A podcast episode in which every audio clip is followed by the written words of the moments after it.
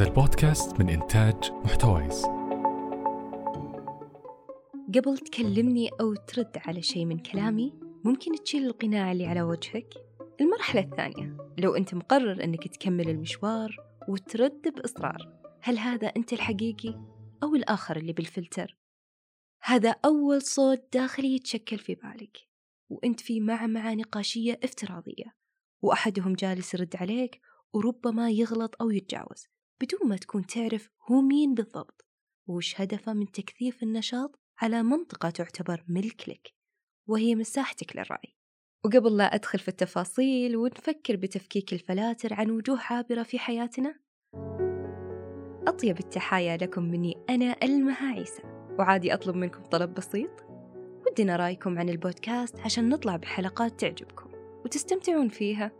تلقون في صندوق الوصف رابط فيه أسئلة خفيفة؟ راح تساعدنا نطلع بحلقات تعجبكم. نتمنى منكم إنكم تحبونا. في الفلسفة الشخصيات أو أبطال القصة آخر اهتماماتنا. التركيز كله يصب على الفلسفة نفسها أو على إطارها اللي ولدها. فكروا معي وش ممكن يكون أصل أو أساس إننا نحب الفلاتر والأقنعة؟ سواء كانت مادية مثل الفلاتر والأقنعة اللي ببرامج تحسين الصور أو التواصل الاجتماعي أو لو هو الجزء المعنوي غير الملموس من خلال فلترة الحديث والسرد القصصي بحيث يواري هذا الشيء سوءاته لو أنت بالفعل تحب فلاترك أيا كانت وتمارس ذلك باستمرار وش الشعور اللي يتسرب لك من خلاله؟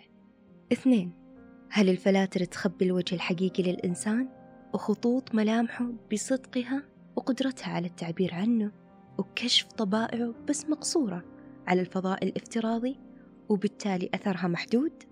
سمعت مرة أن الفلاتر واستخدام الأقنعة والحديث تتقاطع مع مكونين عند الإنسان ثقته بنفسه وموثوقيته يمكن موضوع ارتباط الأقنعة والفلاتر بالثقة أبسط وأوضح بحيث أن مقاييس الجمال والجاذبية في بيئة ما قد تجبرك أو تضغطك لاستخدام هذه المؤثرات البصرية على الإنترنت لتحاشي التعليقات المحبطة أو المثبطة للثقة بالنفس لكن وش ممكن يخلي موثوقيتك أو نزاهتك تتأثر بعامل قد يبدو بعيد كل البعد عن النطاق الذي يحدد سلوك الإنسان هل المفلتر يمارس الكذب؟ يعني يفلتر يفلتر يفلتر ومع الوقت يصير هذا أسلوب حياته وبالتالي طرديا تتغير قيمه ومصداقيته. هل البنت اللي تحب تتفلتر مزيفة قلبا وقالبا؟ في تأجير سيارتك تهمك كثرة الخيارات والحجز بسرعة. تطبيق تلقاني هو الحل الأفضل والأسهل. رابطة وكل شيء عنه بوصف الحلقة. عشان ما نكرر الطرح ونصير مثل اللي يدور على نفس النقطة طول الوقت. أبى أسولف لكم عن شيء أنا لاحظته في نطاق اهتماماتي وهو المحتوى الصوتي. تدرون إن حتى الإنسان ممكن يلبس بفلتر يخليه يتغير من وقت للثاني بحسب الحالة والظرف والرسالة؟ أكثر نموذج كان يمر علينا هو الصوت لما يتفخم عشان يعكس الثراء الفاحش والقيمة الاجتماعية للشخص. لدى الرجال والنساء على السواء. وشفنا الصوت اللي يتمايل بموجاته بالكلام الناعم حتى يجذب جمهوره. وهو في الأساس قد لا يكون كذلك. الطريف والغريب بالموضوع كيف إن هالصوت ينتقل بكل سلاسة من محور واحد إلى اثنين بسرعة زمنية مذهلة تخليك حتى ما تصدق حدوثه. لولا الشواهد المقنعة على صحة إن هذا الصوت مكسو بفلاتر وبأحاسيس مستعارة حتى الثمالة أحيانا. دخلت قبل فترة space على تويتر كان في الحديث عن نهضة المرأة وهو ملف ساخن وكثير من يعملون عليه وكل على شاكلته. السيدة القديرة اللي كانت تديره هي دكتورة الكل يحترمها ولها صيتها في مجالها لكن اللي لاحظته إنها كانت تستعير نبرة غير نبرتها. وهنا الكلام عن الصوت الأثيري الفيزيائي اللي كان يصلني وأنا أسمعها.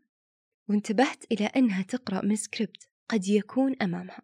كونها كانت تصحح وتعيد قراءة بعض الجمل يعني إلقاء أكثر من صفة بالنقاش الحي. على فكرة ما أشوف إنه غلط إنك تعد للمحتوى وإن كان على منصة تعطي تشجع على الظهور الارتجالي. لكن أنا شخصيا فقدت التواصل معها بسبب هالشيء وقد تختلف معي ولكل أحد طريقته. وحتى أسألها عن بعض الحاجات طلبت إني أتداخل وسويت request وكان لي ما طلبت قبل يوصلني الدور كمتحدثة. تواصلت ال admin معي على الخاص وقالت لي ما يلي. المها رحبي بالدكتورة زين واشكريها بقدر كبير ثم تكلمي عن نقطة واحدة تتفقين فيها مع طرح الدكتور السابق ولا تفتحين موضوع غير متطرق. وثالثا وهو اللي خلاني أشارك السالفة تحدثي بهدوء ولطف زيها واسمعي للي يتكلمون الحين وحاولي تكونين على نفس النمط. ذهلت والله مثل ما أنتم مذهولين الحين وعادي وبكل بساطة ألغيت رغبتي بالتحدث. ومن يومها وأنا أتساءل كيف ممكن الواحد مننا يقدر يخلي صوته يتماشى مع صوت غيره ويتحدث بأسلوبه عشان يكون من مجموعته؟ حسيت في الموضوع تنمر أكثر من إنه فلتر يقولب شخصيتك وصوتك في نفس الوقت. منصات التواصل الاجتماعي تختلف عن بعض بعوامل كثيرة مثل نوع المحتوى والمستهدفين وأيضا الرتم حقها منصة مثل تيك توك إيقاعها مرة سريع تتمتع بجمهور حيوي صغيرين في السن وجريئين يقدرون ياخذون خطوات وقفزات شبه مستحيلة عند غيرهم. اللي يخليني أقول هالكلام متابعتي القصص صارت ببعض الدول عند صناع محتوى تيك توكيين يتبارون خارج المنصة بنظام الميدان يا حميدة يعني اطلع برا الفلاتر وتعال خلنا نشوف وجهك الحقيقي. وهل جمالك صدقي أو مزيف؟ وكم عمرك الفعلي إلى غيره من المقاييس؟ أشياء تبدو في قمة البساطة لكنها قد تكون مهمة جدا في تقدير جمهور من الناس يهتمون بما يشاهدونه ويسمعونه على الإنترنت ويعتبرونه شيء من الحصريات. أحد الأدلة على أن الأقنية مريحة هو التوتر اللي يصير عند المؤثر اللي وصل لقرار أنه يكشف عن هيئته وهويته حتى يتجاوب مع لغة العصر اللي هي الدراهم والإعلانات. تلقاه محتاس بعد سنوات قضاها في سناب شات ما يعرف الناس إلا باسم فلان وحان الوقت لأنه يقول هذا أنا بشحمي ولحمي. مع عبارة أو تغريدة استباقية. خففوا نقدكم علي ولا تعلقون على الصورة كثير. تقبلوني يا أخوان. نتمنى تكون الحلقة عجبتكم ولا تنسون تعبون لنا الاستبيان اللي شاركته معكم ومقدرة جدا لهالدقايق من وقتكم الكريم. أنا ألمها عيسى تقبلوا تحياتي. بإمكانك الاطلاع على مصادر وتقارير مجانية لكل ما يخص البودكاست على موقعنا محتوايز دوت نت.